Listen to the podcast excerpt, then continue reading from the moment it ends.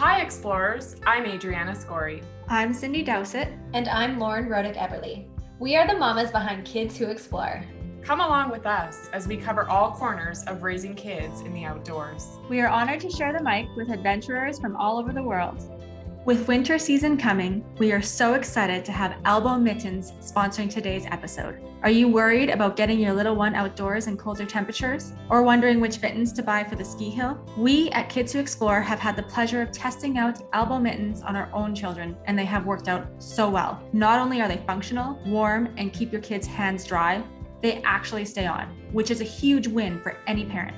My kids have not complained once about their hands being cold when wearing these mittens. And because they extend all the way up around their elbows, their little wrists aren't exposed to the cold and we can play outside longer. Elbow Mittens is a family owned business from Minnesota originating in 1991. The patented long gauntlet mitten was designed by a mother of four trying to keep her children's wrists from getting cold and chapped in the long and cold Minnesota winters. Fast forward to today, and they are loved by many families while they work hard to expand the outdoor community with good quality outdoor children's gear that actually works. Check out Elbow, spelled L B O W, at www.elbow.com or their Instagram page at Elbow Gear to see why we are raving about this brand. Brittany Williams is from Knoxville, Tennessee. She has worked in early childhood education for around 11 years.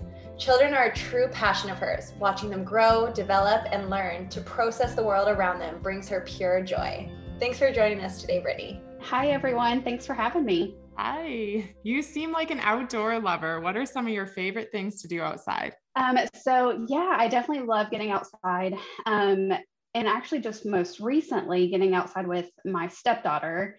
Um, so she's been in my life for around seven years now. And um, just, I mean, she's always loved playing outside and everything. And my husband and I would go on hikes and we would talk about it around her. And she was like, Well, I kind of want to go with you guys. And we're like, Well, yeah, of course you do. Let's do it. So getting out with her, and even if it's not like going on a big adventure or hike, just like getting out in the front yard or backyard and playing and riding bikes. We have a couple of cool, like pretty bike trails near us. So she loves to do that. So I think just getting out with my family. What amazing memories you guys are creating together.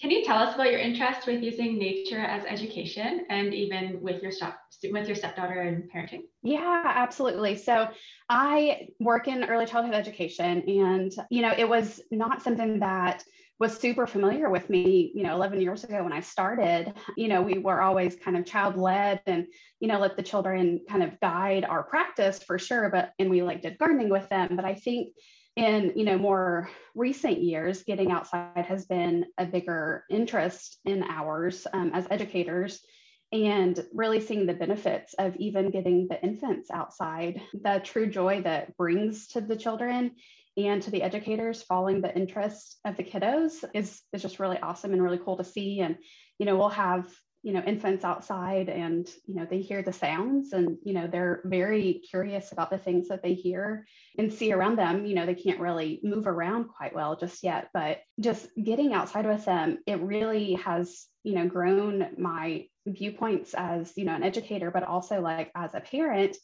and seeing the value and the benefit of it fairly recently my my stepdaughter is it's interesting because she really likes to be adventurous, but then is so reserved in other aspects of life. So we have not a whole lot of trees in our front yard or backyard. And, but we do have one pretty big tree in our front yard. And she was like, I think I want to go climb that tree. And I'm like, okay, let's do that. You know, we're talking through it the whole time. And, you know, I'm helping her assess her risk. And, you know, she stepped on a branch and that branch was a little wobbly. And she's like, oh, I don't I don't think I can step on that one. I, I probably should go to this next one that looks a bit thicker.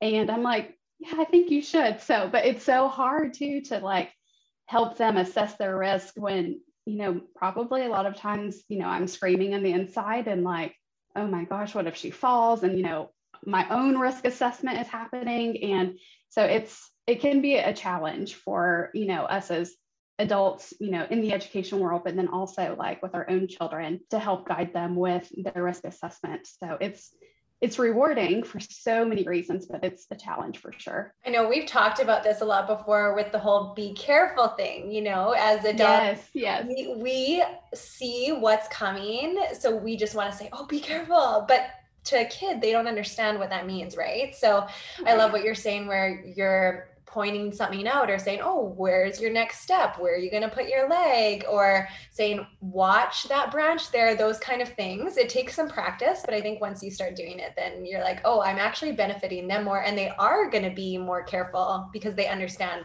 what to be careful about, right? Absolutely. Yeah. It's about them exploring it for themselves and you kind of being on the sidelines. And that definitely takes some practice and some skills to kind of be quiet and you know reserved but still be there obviously and watching and you know helping guide if you know needed after she climbed the tree that one time she did it you know a couple other times and my neighbors actually came out and they were like kind of freaking out a little bit but i was like she's fine she's got it you know i'm here we're gonna you know we're good and then the next day or within the next couple of days, she was like, Can I make a YouTube video and talk through how to be safe climbing a tree to like other kids? And I'm like, Heck yeah, absolutely. And so she made this YouTube video, it's like walking through her steps. And, you know, when you see this branch and you're climbing and you step on it and it's wiggly, maybe you should step on, you know, a different branch. So she has started to pick up on like her own risk assessment and how to navigate that for herself, which is so awesome and so cool. Um, she is 10, so she's, you know, a little bit older than some of the kiddos you know, at my school and stuff, but she's definitely shown great progress in just knowing what she is capable of and being willing to try new things and, you know, to use what she's learned about her own body and risk assessment in new ways. So it's really cool. That's really amazing to hear all the thoughts that are going through her head at that time. Right. Yeah. What are some ways kids are learning through outdoor experiences, whether it's in a school environment or as a family? Definitely, I would say they're all their senses. So when you're outside, you are really getting all of your five senses met. So, I mean, honestly, even with the younger ones, your sense of taste, because a lot of times they are putting things in their mouth and, you know, they, they are exploring through all of their senses, you know, sense of smell and sights and sounds. It's just really awesome. And when, you know, they're playing in mud and then, you know, going to the grass and feeling the different textures. So that is um, one of the big things I think would be like the textures of outside. Um, so I'm not sure if you have very like w- intense winters where you live, but what are your thoughts on getting outside and still learning through nature in the cold temperatures? Yeah, so in East Tennessee, honestly, it's kind of it's all over the place, really. um, I wouldn't say anything too intense. Definitely not like you all for sure, but I am a very firm believer. Um, in getting kids out in all types of weather. I think that children can still explore outside when it's, you know, 105 degrees outside. You come prepared. You, you know, provide shade, you provide the appropriate clothing, you provide water. And the same goes for getting outside in 30 or below degree weather or rain or snow or anything like that. You, you just have to come prepared and be mindful of your children not exhibiting any symptoms of heat exhaustion or cold, you just have to be really prepared, I think. And I think that just because it's cold outside or it's raining outside or it's extremely hot and humid and muggy outside does not mean that you limit going outside with children. I have found that if you come prepared and you set up what you're willing to do with the children, with them, being engaged with them and not complaining yourself, oh my gosh, it's so hot outside, you know, this is, uh, it's so hot your children feed off of that. And if you're just going to be outside to enjoy nature with them, that's what they're going to also do, more than likely. And on that note, when they have had enough, toddler tantrums. It's a big topic and apparently something you have experience with. So, what are some ways you personally handle toddler tantrums in the outdoors? Yes. So, thankfully and luckily, I guess my stepdaughter does not really do that a whole lot. So, but with children that I've worked with in the past, it's just a lot of they are over it for so many different reasons. And I think, again, if you are willing to set up your environment, and I don't mean like go outside and set up, you know, as your environment. We're talking just like getting outside in nature. So I mean like setting up the environment as you come prepared again with all of the things that you might need. And that is going to be that you have to know your children. So whether it's in a school context or your own children, you have to know their triggers and like what is going to go really well for them and what might not, but you're still going to do it anyway. So you're just going to have to really know your children and kind of know you know, we're going to do this for five to 10 minutes and maybe they're going to freak out, or, you know, I'm going to push nap time a little bit and maybe I might need to be prepared for them to be really cranky because they've missed their nap or they're hungry. So I think just talking with your children about, you know, setting up the expectations is also really key. So it's a tricky one for sure. Definitely tricky, but I'm just big on like having the conversations with the children and naming how they're feeling. So if they're throwing a tantrum, you know, we use a lot of language like, oh, I see that you're really upset right now. Let's, you know, let's talk about why you're upset. Or if they fell outside, oh, yeah, you tripped over that stick. You know, let's check your body and make sure that you're okay. So just really talking about it with them usually does help, but not always. I really appreciate you saying that because I was talking the other day about going on hikes with my toddler, and there are sometimes going to be meltdowns, and not everyone on the trail enjoys that. But as long as you, as the parent or the caregiver or the teacher, can express those things and help work through it with them, then I think that's a really great thing. Can Absolutely. we go back and talk a bit more about the risky play you were talking about and how you determine how much risk kids should take and what the limits should be in the outdoors? Absolutely. So, this is probably one of my biggest passions. So, I think kids really kind of determine that for themselves, depending on kind of where they're at. And again, that's going to go back to knowing the child that you're working with or your own children really well. So knowing um, that if they're clumsy, you know, maybe you're not going to set them free, you know, into this big, great outdoor place and let them just go, right? You're going to talk with your child about um, their body and you know how they need to kind of be focused on you know their surroundings. And hi sweetie sorry.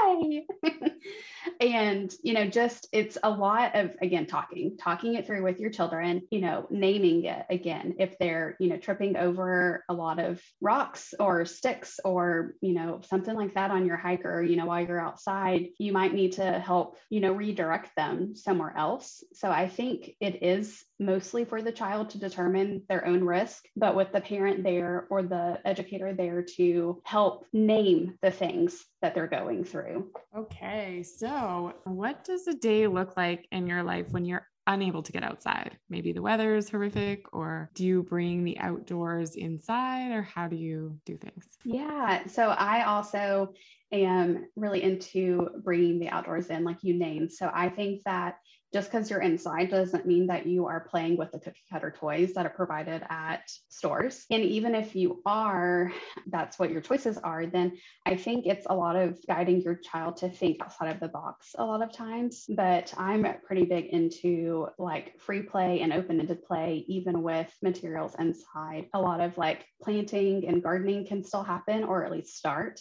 in the indoors. So that's a great activity to do inside with your children. When I was a preschool teacher, we did a lot of like going around outside on the scavenger hunt and then bringing those materials inside.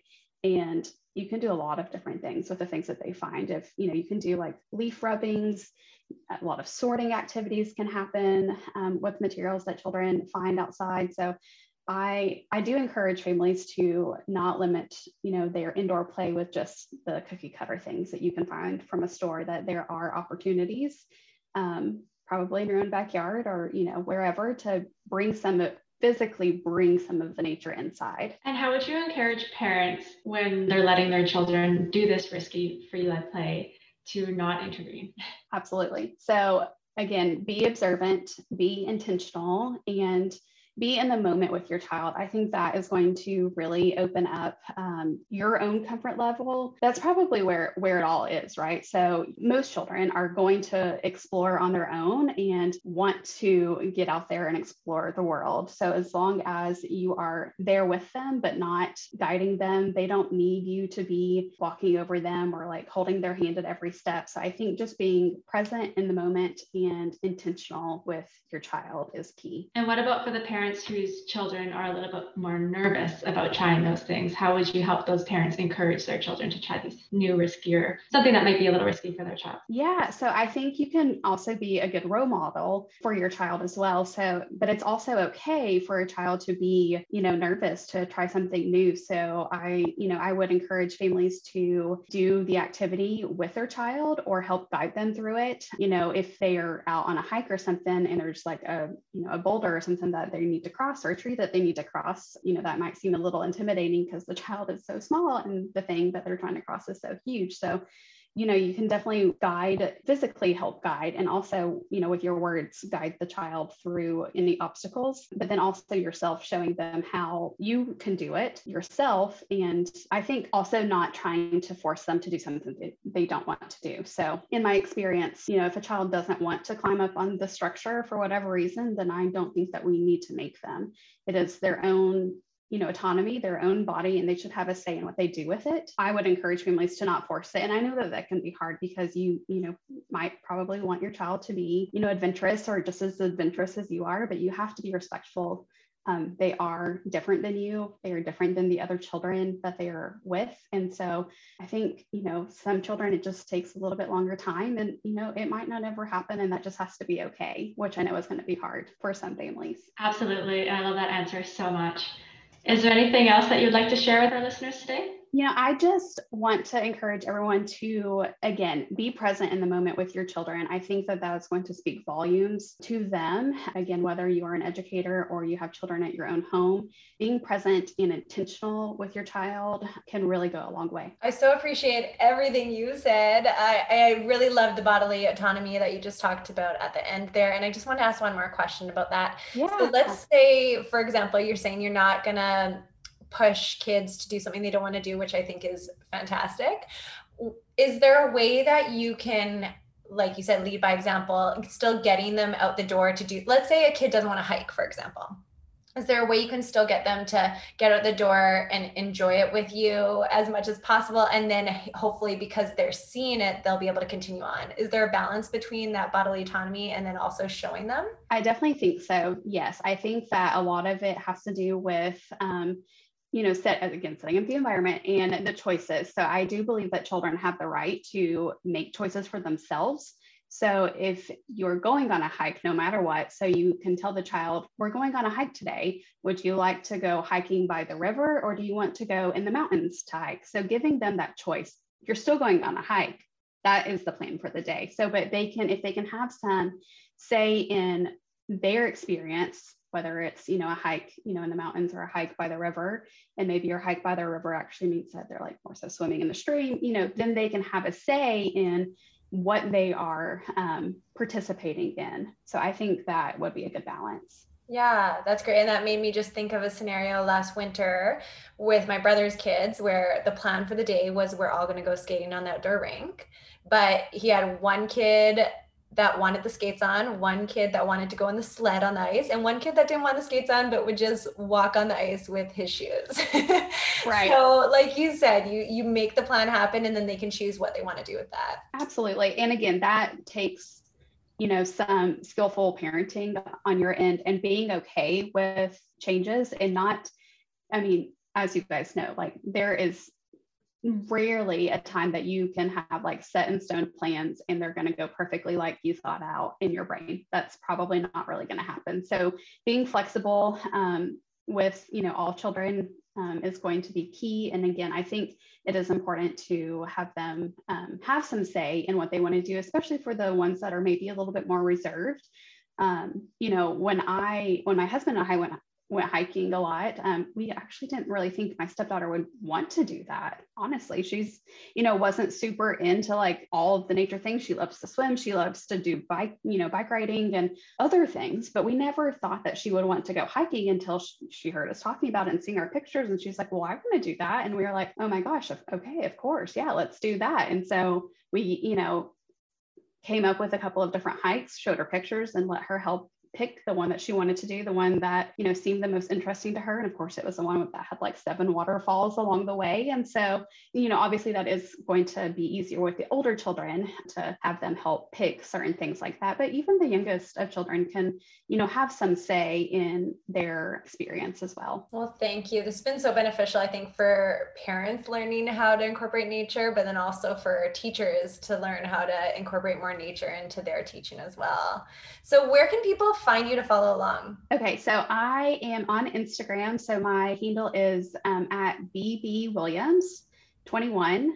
Um, and that is where you can find me on Instagram. Well, I will link that up. We'll just end with a few questions. Okay. In the last few months, what was your best purchase under $100? So, for speaking for educators here on this one, um, I am really interested in the work that Claire Warden does. So I would suggest everyone look up Claire Warden. She talks a lot about kids and nature, but she has a huge focus on floor books. So floor books are basically just a huge pad of paper and they make smaller ones where children can have say in their documentation work. So I think for educators, look into the floor book and what that means and how you can use it with your classroom because it's amazing and phenomenal and great um, to document your work with children. And then the idea of having a floor book is so that it's accessible to the children so they could go look at their combined classroom work at any given moment and add things to it as they want to.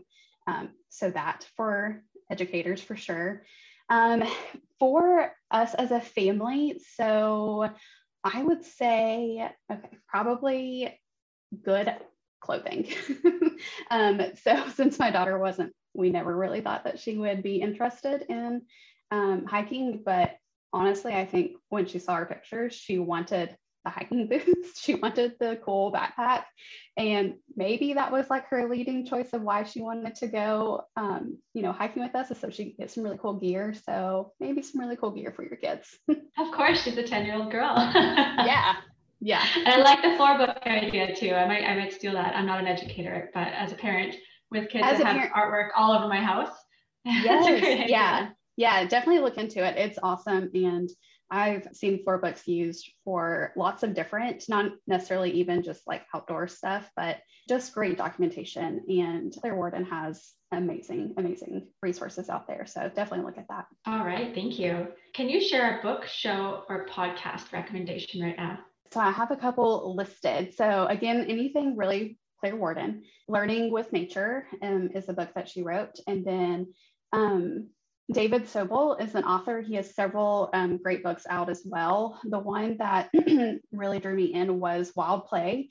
It's parenting adventures in the great outdoors. So I think those two would be really great. And then, in addition to the two that I named, they both have other really great articles and books out for both educators and families as well. Thank you. We'll be sure to link those in our show notes today so our listeners can see the names of those two authors. Yeah, yeah, perfect. If there was no time or money limit, where would you travel or explore? Probably Paris. Um, my stepdaughter has it in her brain that she definitely wants to go there pretty soon. So and it's always been a dream of mine to go to you know european country so i think we would probably go there. Amazing. Well yeah. thank you so much for coming on the podcast today and teaching us all about education and nature. Absolutely. Thank you guys for having me. Yes, this was wonderful. You, thank you brittany. You're welcome. I appreciate it. Thank you. Thanks for adventuring with us. Please subscribe and share your love by reviewing our podcast with five stars. And follow us over at kids who explore on instagram and all other social media platforms